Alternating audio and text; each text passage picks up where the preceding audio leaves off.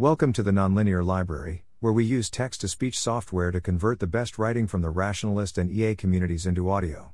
This is Chad Jones' paper Modeling AI and X Risk vs. Growth, published by Jason Crawford on April 26, 2023 on Less Wrong. Looks like this was just posted today. Abstract. Advances in artificial intelligence, AI, are a double-edged sword. On the one hand, they may increase economic growth as AI augments our ability to innovate or even itself learns to discover new ideas.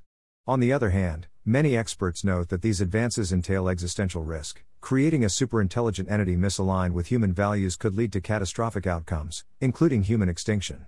This paper considers the optimal use of AI technology in the presence of these opportunities and risks.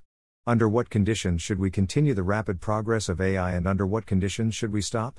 And here's how the intro summarizes the findings. 1.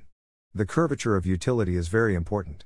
With log utility, the models are remarkably unconcerned with existential risk, suggesting that large consumption gains that AI might deliver can be worth gambles that involve a 1 in 3 chance of extinction. 2.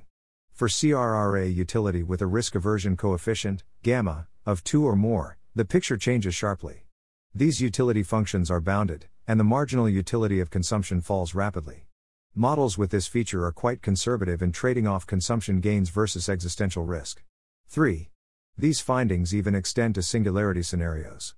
If utility is bounded, as it is in the standard utility functions we use frequently in a variety of applications in economics, then even infinite consumption generates relatively small gains. The models with bounded utility remain conservative even when a singularity delivers infinite consumption. 4. A key exception to this conservative view of existential risk emerges if the rapid innovation associated with AI leads to new technologies that extend life expectancy and reduce mortality. These gains are in the same units as existential risk and do not run into the sharply declining marginal utility of consumption. Even with the bounded utility that comes with high values of risk aversion, substantial declines in mortality rates from AI can make large existential risks bearable.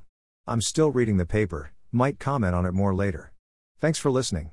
To help us out with the Nonlinear Library or to learn more, please visit nonlinear.org.